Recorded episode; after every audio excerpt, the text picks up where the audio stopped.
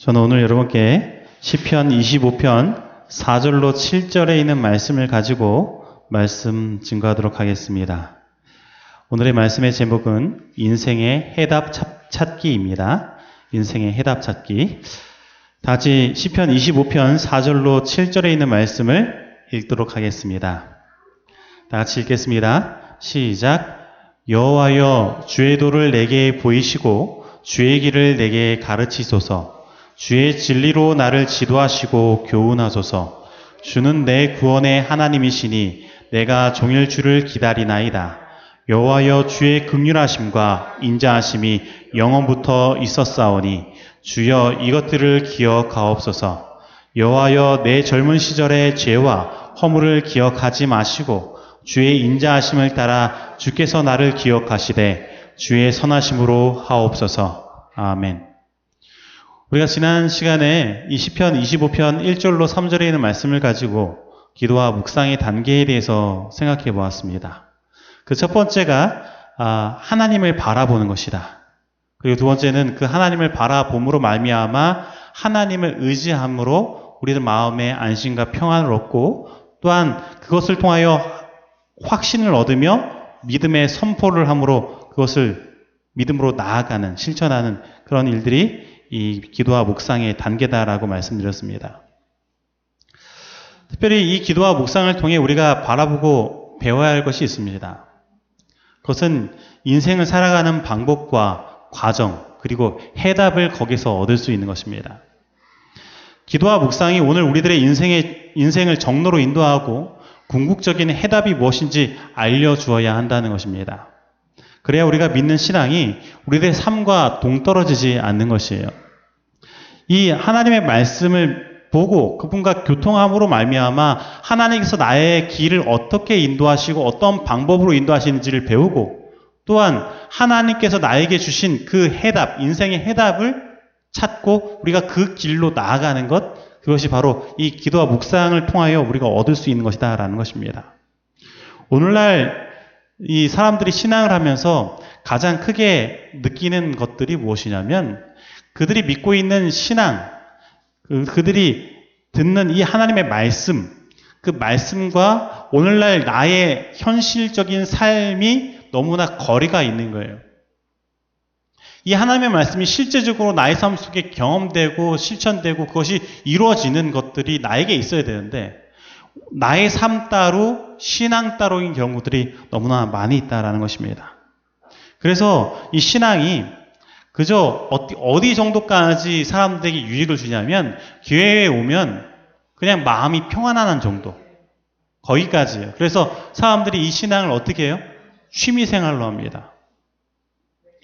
하나님께서 오늘 우리들의 인생의 모든 부분에 함께 하셔서 그들에게 정답을 주시고 인생의 어떠한 일들을 해결하는데 방법들과 일들을 알려주는 실제적인 그것들을 경험해야 되는데 그것들은 없이 그냥 마음의 평안함.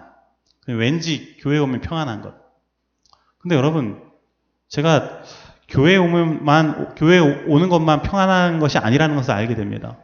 어디서 알게 되냐면, 어, 산에 올라가고요. 어, 한 산 중턱에 있는 절에 가니까 목탁 소리가 계속 들려요. 근데 거기 가니까는 왠지 모르게 마음이 편안해져요. 예. 여러분, 교회만 와서 마음이 편안해진 게 아니에요. 그러니까 단순히 마음이 편안해지려면 다른 곳에서도 편안을 얻을 수 있습니다. 그런데 실제적으로 신앙을 하는 이유는 내 삶의 어떠한 과정과 어떠한 일들을 하는 데 있어서 방법들, 그리고 그 안에서 일어나는 해답을 얻고 그것을 실제적으로 내 삶 속에서 실천하고 그것이 오늘 내 삶과 딱 맞아 떨어지게 될 때, 아, 정말로 기쁨을 누리고, 아, 하나님께서 나와 함께 하신다는 것을 알게 되는 그런 경험을 하게 되는 것이죠. 그러므로 오늘 우리들이 이 기도와 묵상을 통하여 그런 것들을 발견해야 되는 것입니다. 그렇다면 여러분, 이 인생의 문제의 해답을 어떻게 찾을 수 있을까요? 우리가 어떻게 해답을 찾을 수 있을까요? 오늘 이 기도와 묵상을 통하여 그것들을 찾을 것인데, 이 기도와 묵상을 통하여 다윗이 하나님께 바라는 것이 있다는 것을 오늘 본문 말씀에서 보게 되는 것입니다. 다윗이 하나님께 바라는 한 다섯 가지가 있어요. 이 기도와 묵상을 통해서 하나님 바라보고 그 하나님께 바라는 다섯 가지. 그 첫 번째는 주의 도를 보이시고 두 번째는 주의 길을 가르치시고 그리고 세 번째는 주의 진리로 지도하시고 교훈하소서. 그네 번째는 소식적 죄를 기억하지 마소서. 다섯 번째는 주의 인자하심을 따라 나를 기억하소서라는 거예요. 이 다섯 가지의 모습 속에서 우리들은 무엇을 발견할 수 있냐면 이 기도와 묵상을 통하여 다시 하나님께 바라고 얻기를 바라는 것이 무엇인지 그래서 오늘 우리들도 이 기도와 묵상을 통하여 하나님께 어떤 것들을 바라고 어떤 것을 얻어야 되는지를 볼 수 있다라는 것입니다. 그래서 첫 번째 이 4절에 나타난 여호와여 주의 도를 내게 보이시고라는 말씀을 한번 살펴보겠습니다. 여기 보니까 주의 도가 나옵니다. 주의 도. 주의 도는 히브리어로 데레크라는 단어를 쓰고 있는데 이것은 길, 도로, 여행, 태도, 방식이라는 의미를 갖고 있어요. 그리고 보이시고라는 의미는 야다라는 히브리어 단어를 쓰고 있는데 이것은 경험적으로 아는 것입니다. 그냥 단순히 어떻게 보여주는 것이 아니라 이것은 경험적으로 알게 되는 것이에요. 다윗은 분명 여기에서 어떤 일을 처리하는 데 있어서 정답을 먼저 구한 것이 아닙니다. 먼저 하나님께 이 말씀과 기도로 말미암아 말씀 묵상하고 하나님께 묵상을 하고 기도함으로 말미암아 하나님께 바라고 구한 것이 어떤 정답을 구한 게 아니에요. 어떤 일을 처리하는 방식, 하나님의 태도와 방식을 경험적으로 알도록 구했다라는 것입니다. 왜 다윗은 먼저 정답을 구하지 않았을까요? 왜 태도와 방식을 구했을까? 왜 그 과정을 구했을까요? 뭐 때문에 그럴까요? 여러분, 제가 수학 문제를 한번 드릴게요. 수학 문제 풀기가 있는데, 여러분 딱 보시면 머리가 아플지 모르겠습니다. 여기 보면 ax 제곱 플러스 2x 플러스 1은 8에서 a의 값은 무엇일까? 무엇일 것 같습니까? 머리가 아프시죠? 생각하니까. 바로 정답을 알려드리면 a는 마이너스 1이에요. 그러면 여러분 이 정답을 알려줬습니다. 그러면 이와 비슷한 문제, 이와 비슷한 유형의 문제가 나오면 그 문제를 풀 수 있습니까? 내가 알, 제가 정답을 알려드렸잖아요. 이와 비슷한 유형의 문제를 드리면 여러분께서 이거 풀 수 있으세요? 모르죠. 그러니까 다시 말하면 정답만 안다고 해서 풀 수가 없어요. 뭘 알아야 돼요? 풀이 방법과 과정을 알아야 됩니다. 이게 어떠한 문제인지, 어떻게 풀어야 되는지, 어떤 과정을 통해서 해야 되는지를 알아야지만 정답이 나오는 거예요. 단순히 답지만 보고선 아, 정답이 무엇인지만 보고 정답만 맞췄다고 해서 그것을 풀 수 있는 게 아니라는 것이죠. 그리고 더 나아가서 한번 생각해 보면 어떤 일을 하는 방법은 그 사람의 품성을 드러냅니다. 그래서 일을 해결하는 방식, 일하는 태도는 굉장히 중요한 것이에요. 우리들 삶 가운데 하나님의 품성을 우리들의 품성 가운데 드러내야 하는데 그 드러내는 것이 우리들이 어떤 일을 처리하는 방식과 태도다라는 것이죠.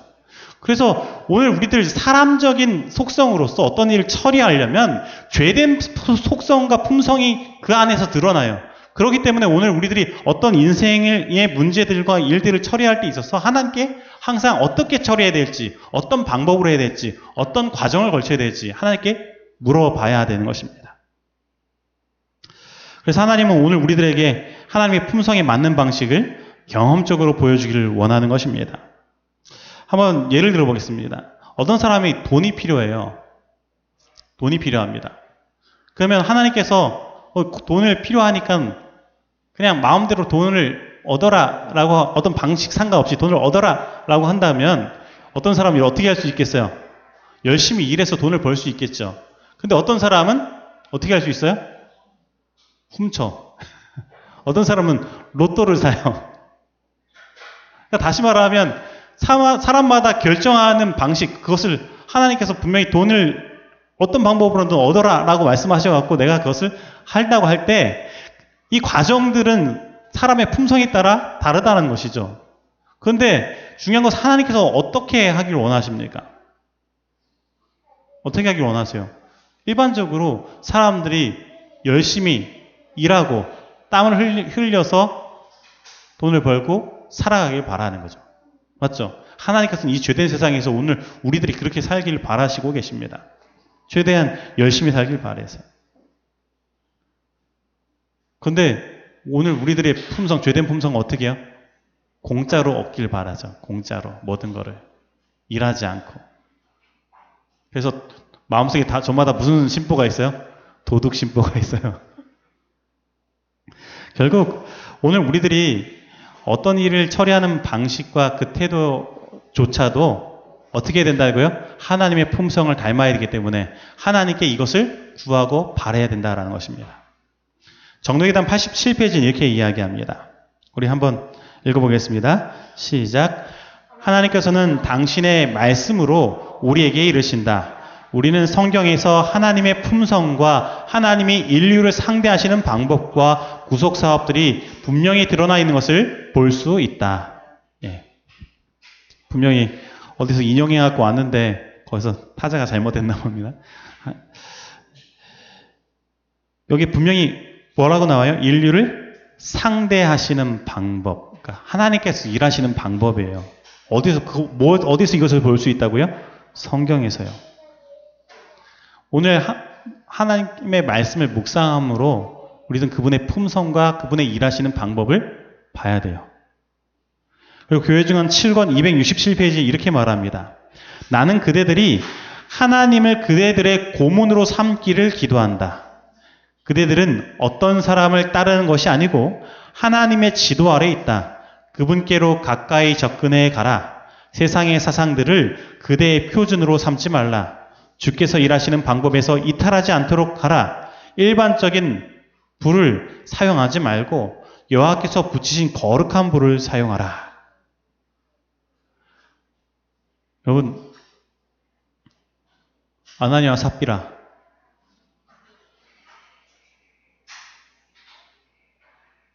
하나님께 바치려고 했죠? 네, 돈을 바치려고 했어요. 근데 그 바치는 방법, 다시 말하면 다 드리려고 했는데 누구 생각이 들어왔어요? 내 생각이 들어와서 그것을 일부는 훔, 이렇게 일부는 숨기고 일부만 바쳤어요. 맞죠? 그 결과 어떤 일이 벌어졌습니까? 예. 문제가 있죠. 겉으로 봤을 때는 그 사람 대단한 사람이요. 맞죠? 자기, 자기 땅 팔아갖고 하나님께 바쳤잖아요. 어떻게든 바쳤잖아요. 안 바치는 사람도 있는데. 근데 뭐가 문제예요? 예, 자기 생각, 자기 생각이 들어가서 하나님께 드리는 데 있어서 자기의 욕심이 들어갔습니다. 오늘 우리들이 어떤 표준을 삼고 어떤 일을 하는 데 있어서 하나님께서 일하시는 방법에서 이탈하지 않도록 하는 것은 굉장히 중요한 것입니다. 오늘 그분의 품성에서 내가 벗어나지 않는 것이 굉장히 중요한 거예요. 교회증언 9권 91페이지에는요, 이렇게 말하고 있어요. 각 시대마다 주께서는 당신께서 일하시는 방법을 알려주셨다. 위기가 올 때 그분께서는 스스로 드러내셔서 사단의 계획이 이루어지지 못하도록 관여하셨다. 각 시대마다 당신의 일하시는 방법을 알려주셔서 사단의 계획이 이루어지지 못하도록 관여하셨다는 거예요. 그러니까 오늘 우리들도 하나님께 기도하고 묵상함으로 말미암아 하나님께 바라고 구해야 되는 것이 무엇이냐면 하나님께서 오늘 이 인생 가운데 있는 이러한 문제들을 처리하는 방식, 방법 그런 것들을 구해야 된다는 것이에요. 정답을 구하는 게 아니라 먼저 그렇게 방법과 방식을 구하면 그것을 따라 나가다 보면 결국엔 뭐가 나옵니까? 정답이 나오죠. 수학도 똑같잖아요. 정답만 알면 못 풀지만 풀이 과정과 방법을 알면 정답은 나오게 돼 있어요. 맞죠? 오늘 진정으로 어, 저와 여러분 산 가운데 이러한 하나님의 일하시는 방법들을 구하시, 구하는 일들이 있게 되길 간절히 바랍니다. 또한 4절에 보니까 두 번째로 주의 길을 내게 가르치소서라는 말이 있습니다. 여기서 주의 길이라는 것을 찾아보니까 히브리어로 오라흐라는 단어를 쓰고 있는데 이것은 길, 통로, 작은 길이라는 뜻인데 어, 이것은 히브리어 아라흐라는 단어에서 파생된 단어라서 어, 아라, 아라흐라는 뜻이 무엇이냐면 방랑하다, 여행하다라는 의미를 갖고 있어요. 다시 말하면 이 주의 길, 여기서 나타난 주의 길은 어, 어떠한 부분에 있어서 그냥 태도와 방식 일정의 한 부분이 아니라 삶의 전반적인 부분, 전반적인 그 여행길, 내가 전반적으로 가야 될 그 부분, 그런 것들을 나타내고 있어요.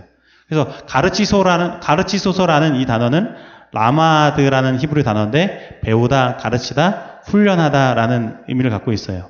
그래서 이것을 살펴보면 다윗은 결국 하나님께서 내가 가기를 원하시는 그 길, 삶의 전체 속에서 내가 가야 하는 그 길을 가르치시며 훈련시켜 달라고 구하고 있다라는 것입니다.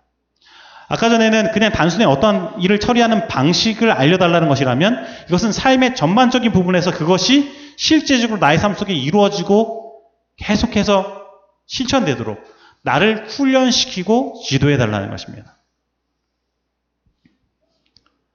그냥 방식과 그것만 안다고 해서 수학 문제 푸는 게 아니에요.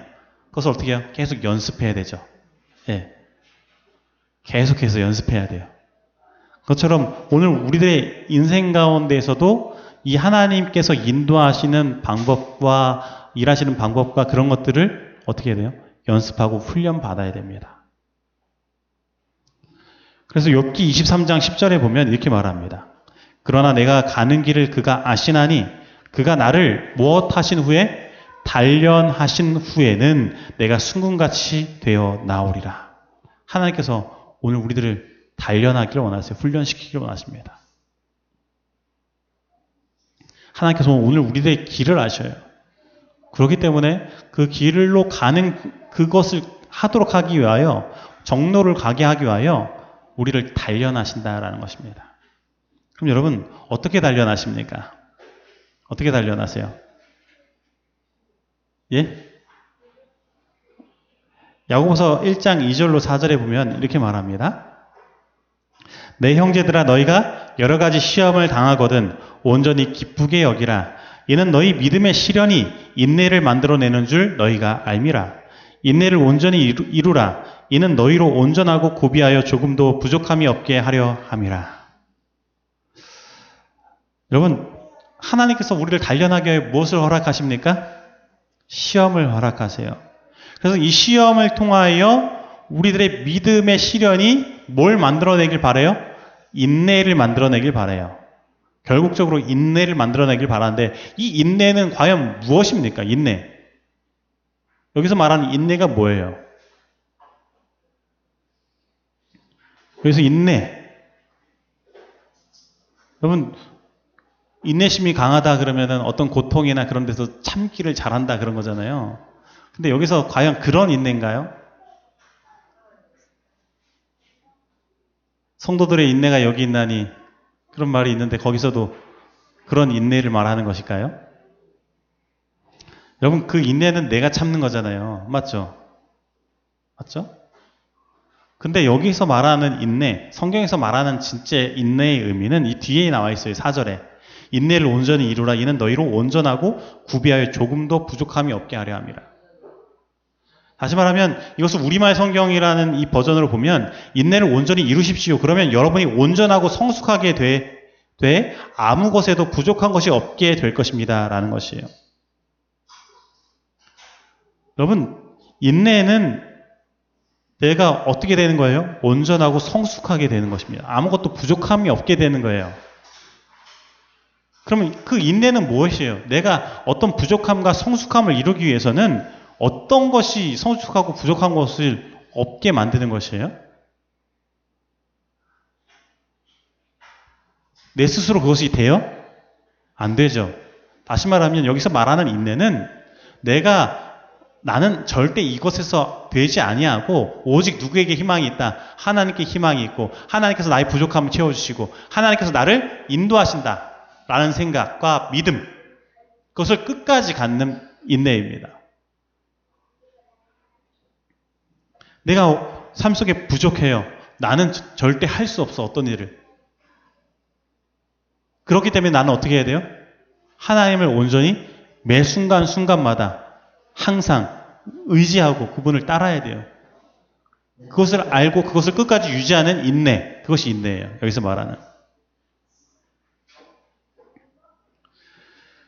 그래서요, 여러분, 하나님께서 이 인내를 우리들에게 주시기 위하여 하나님을 완전히 붙드는 인내를 주시기 위해서 뭘 허락하시냐면 시험을 허락하신다는 것이죠. 그 순간에 나를 훈련하시고 나를 양육하신다라는 것이. 요한계시록 12장 6절에 한번 보시겠습니다.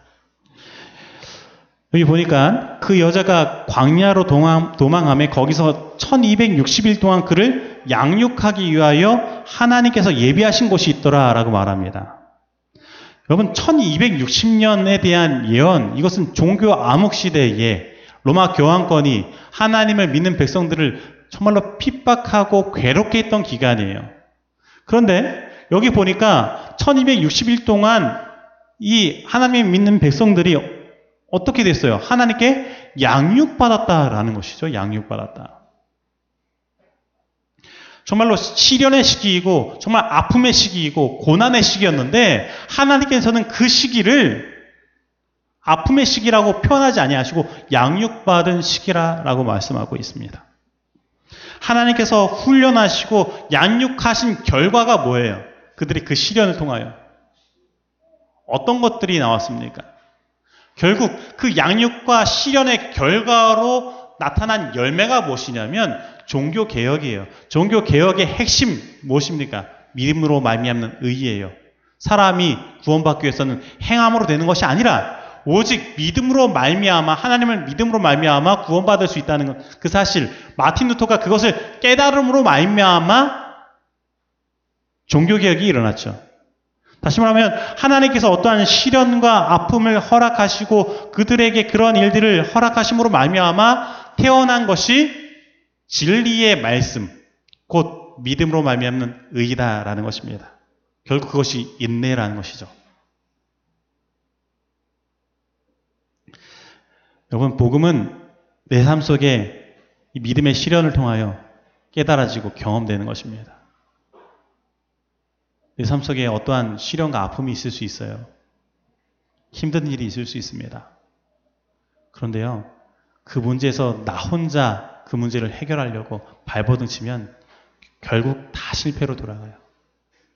그래서 결국 그 내 삶 속에 있는 문제와 아픔, 그것을 통하여 내가 깨닫는 것은 뭐냐면 나는 할 수 없다. 이 일을 오직 누구만 할 수 있다? 하나님만이 할 수 있다. 그래서 하나님께 다 드리는 것을 그 안에서 경험하는 것입니다. 믿음으로 말미암는 의를 경험하는 거예요.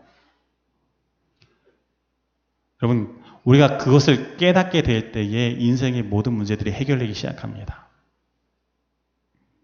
그래서요, 여러분, 하나님께서 이 나에게 복음을 알려주시기 위해서 이 믿음의 실을 허락하시고 나를 훈련하시는 거예요. 인생 가운데 아무런 문제가 없고 아무런 시련이 없으면 사람 발전이 없습니다. 다 나태해지고 다 죽어요, 사실은요. 여러분, 죄된 사람의 속성이 그래요. 죄된 사람의 속성이. 여러분들에게 아주 풍족하고 평생 먹고도 남고 내 자녀 어, 3, 4대 이상 먹을 재산이 있다고 생각해 보세요. 여러분 열심히 일하시겠습니까? 네? 열심히 일하시겠어요? 매일같이 흥청망청 쓸 거예요. 그 안에서 하나님의 품성을 드러내기가 쉽지가 않습니다. 정말로 부자가 천국에 들어가는 게 훨씬 더 어려워요. 왜냐하면 내가 풍족하고 시련이 없기 때문에 양육받기가 쉽지가 않은 것이죠. 근데 오늘 우리들 삶 가운데 어떤 아픔과 시련이 있는 것은 하나님께서 나를 어떻게 하신다는 거예요? 버리지 않으셨다는 거예요. 나를 양육하시고 훈련시키신다는 것입니다. 그 안에서 내가 정금같이 나오길 바라시는 거예요. 인내를 만들고 하나님 온전히 붙드는 복음을 깨닫고 오직 하나님만이 희망이라는 것을 알게 되길 바라는 것입니다. 오늘 진정으로 그러한 하나님의 마음을 아시고 하나님께 훈련받기를 또한 구하는 저와 여러분이 되길 간절히 바랍니다. 5절에 세 번째를 보니까 주의 진리로 나를 지도하시고 교훈하소서라고 말하고 있습니다. 여기 보니까 주의 진리는 에메트라는 히브리어 단어를 쓰고 있는데 이것은 하나님의 언약적 사랑의 성실성, 변치 않는 그분의 사랑에 대한 거예요. 그러니까 진리는 그냥 단순한 어떠한 그런 이론이 아니에요. 이것은 성경에서 말한- 진리는 하나님의 언약적 사랑은 결국 변치 아니하고 끊임없이 성실하게 오늘 우리들 삶 가운데 다가온다. 예. 그것이 진리입니다. 그리고 두 번째로 지도하시고 교훈하소서는 다라크라는 단어와 라마드라는 단어를 쓰고 있는데 이것은 지금까지 해오신 그대로 인도하시고 가르쳐 달라는 의미입니다. 다시 말하면 하나님께서 주의 진리, 곧 하나님의 그 언약적 사랑을 여태까지 해오신 것처럼 앞으로도 내 삶을 그렇게 지도하시고 교훈해 달라고, 인도해 달라고 하나님께 구하고 있다라는 것입니다.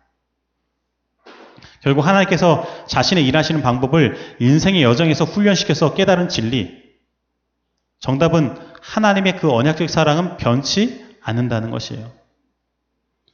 그러니까 결국 내가 하나님께서 일하시는 방법들 통해서 그분의 품성을 알고 드러내고 또한 그 일들을 내 삶 속에서 이루시기 위해서 하나님께서 훈련하시고 그로 통해서 내가 깨달은 정답은 뭐예요?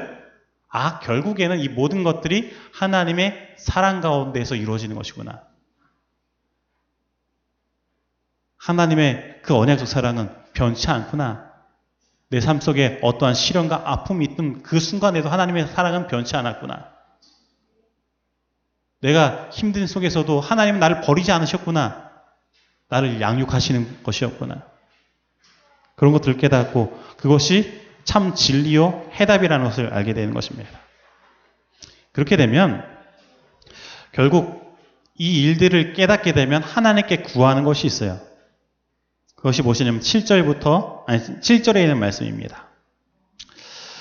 내 젊은 시절의 죄와 허물을 기억하지 마시고 주의 인자하심을 따라 주께서 나를 기억하시되 주의 선하심으로 하옵소서.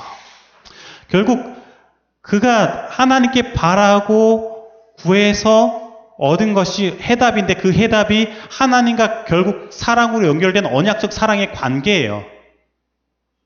근데 그 언약적 사랑의 관계, 언약적 사랑의 그 관계를 해치는 게 뭡니까? 죄예요, 죄. 맞죠? 죄죠. 처음부터, 원래부터 이 죄가 나에게 있는 이유는 뭐예요? 아담으로부터 내려왔어요. 내가 원치 않았지만 죄인으로 태어났단 말이죠. 그렇기 때문에 하나님께서는 어떻게 해요? 하나님께 이 다윗이 무엇을 구해요? 그 죄를 기억지 말, 말아달라고. 그리고 그뿐만 아니라 내 삶에 어렸을 때부터 지어왔던 죄들을 기억하지 말아 달라고. 하나님께 그 죄를 해결해 달라고 기도하는 것입니다. 결국 인생의 모든 문제의 원인이 어디 있어, 어디 있었다는 거예요? 죄의 문제에 있었다는 것이죠. 그래서 하나님께 구하고 그 해답을 얻은 결과 하나님과 언약적 사랑의 관계에 해답이 있는데 그 해답 속에서 이 죄가 해결되는 것입니다. 근본적인 이 인생의 문제가 해결되는 것이. 그리고 그가 주의 인자하심을 따라 주께서 나를 기억하시되 주의 선하심으로 하옵소서라고 말하는데 여기서 말하는 인자하심이 헤스레드 곧 하나님의 언약적 사랑이에요. 그 하나님의 언약적인 사랑을 따라 나를 기억하시고 나를 선하심으로 인도해 달라고. 당신의 그 선하신 품성으로 인도해 달라고.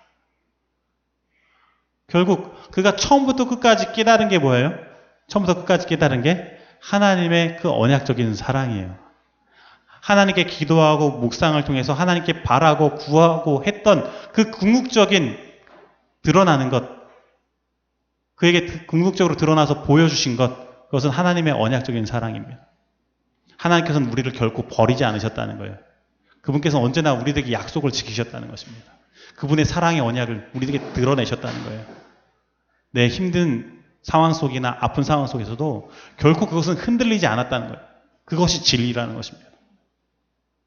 그러므로 하나님 그 진리를 믿사오니 나를 그것을 따라 하나님의 그 인자하심을 따라 나를 인도해 달라고 하는 것이 다윗의 기도의 한 부분이다라는 것입니다. 그러므로 오늘 우리들은요.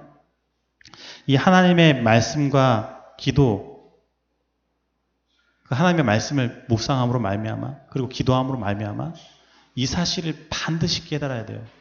매 순간 순간마다 하나님의 사랑은 변치 않는다는 것. 그분께서 오늘 우리들을 결코 버리지 않으셨다는 것. 하나님 우리를 결코 포기하지 않으신다는 것. 하나님 포기하지 않지만 그러나 누구는 포기해요. 사람은 포기하잖아요. 그러므로 내가 그것을 포기하지 말아야 된다는 것이죠. 맞죠? 하나님을 붙잡는 것을 포기하지 말아야 돼. 내 믿음의 시름이 오면 포기하는 것이 아니라 오히려 어떻게 해야 돼요? 굳세게 하나님을 더 붙잡아야 된다는 거예요. 그래서 내가 인내로서 하나님을 붙잡아야 된다는 것입니다. 인내를 이루어야 된다는 거예요. 왜냐하면 그것이 그 시련을 이기는 방법일 뿐만 아니라 내가 온전하여지고 구원을 얻는 방법이라는 것입니다. 저는 오늘 이 말씀을 마치면서 한 찬양을 여러분과 함께 듣길 바랍니다. 인생의 해답이라는 찬양인데요. 이 찬양 가운데서 정말로 인생의 해답이 어디에 있는지 한번 다시 한번 생각하게 되길 바랍니다.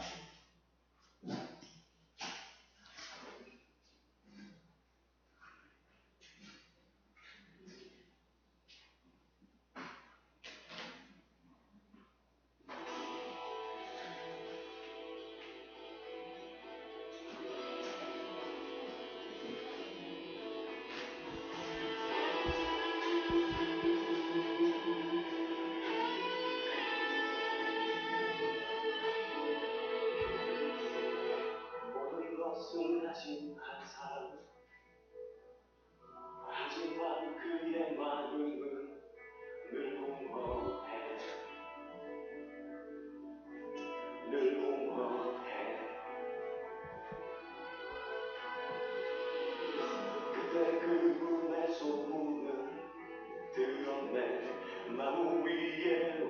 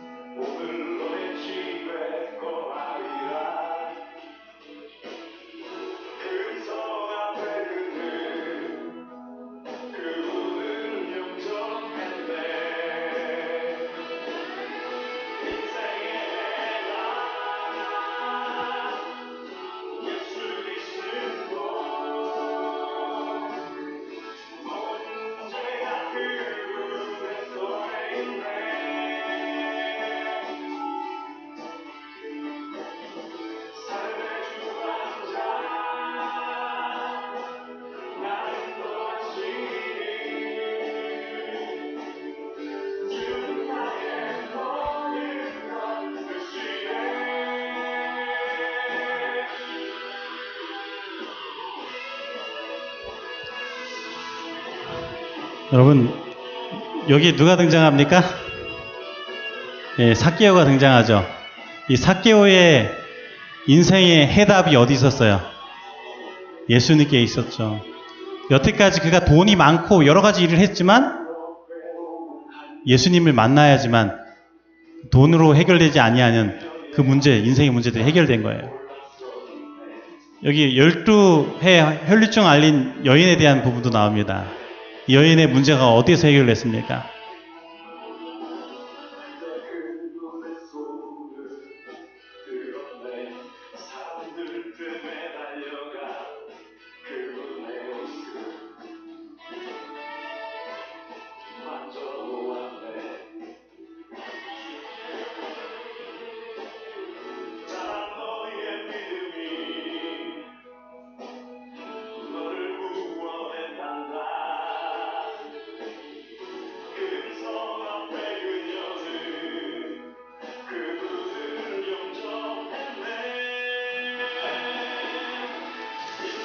여러분, 이 열두의 혈류, 혈류증을 앓고 있는 이 여인도 누구, 누구를 통해서 해답을 찾았어요? 예수님이죠, 예수님. 결국 오늘 우리들이 말씀 묵상과 기도를 통하여 얻어야 할 해답, 그것은 예수님께 있습니다. 하나님의 언약적 사랑의 가장 큰 핵심, 그분의 그 사랑을 나타내는 가장 큰 것이 무엇이냐면 예수님이에요. 결국 내 인생의 키, 인생의 해답은 예수님께 있다는 것입니다. 근데 우리들은 그 자꾸 예수님께 해답이 있는데 어디서 해답을 찾으려고 해요? 다른 사람, 다름, 어떠한 존재, 다른 어떠한 방법들을 찾으려고 말해요. 그러나 하나님께서는 오늘 우리들에게 하나님의 방법과 하나님의 일을 철하시는 방법과 그 다음에 그분께서 나를 그것을 훈련시키고 또한 그것을 통하여 나를 깨닫게 하심으로 말미암아 궁극적으로 진리를 깨닫기 바라는데 그 진리 자체가 무엇이라고요? 하나님의 그 사랑은 변치 않는다는 것. 그래서 그 하나님의 사랑이 변치 않음을 나타내는 가장 큰 핵심이 바로 예수 그리스도라는 거예요. 내가 곧 진리요 길이요 생명이니 맞죠? 예수님께서 그렇게 말씀하셨습니다. 그러므로 오늘 우리의 삶 가운데 언제나 무엇을 구해야 되냐면요. 예수님을 구해야 됩니다. 예수님, 나의 삶 속에 이러한 문제가 있는데 그 해답이 예수님께 있는 줄 압니다. 나를 인도해 달라고. 하나님께서 나를 인도하지 않으시면 나는 결코 이 인생을 살아갈 수 없다고. 나는 너무나 연약한 존재라고. 내가 오직 예수님 안에서만 온전해질 수 있다고. 하나님께 구하고 나가야 되는 것입니다. 오늘 신적으로 하나님께 그러한 것들을 다윗과 같이 구하는 저와 여러분이 되길 간절히 바라면서 말씀 마치도록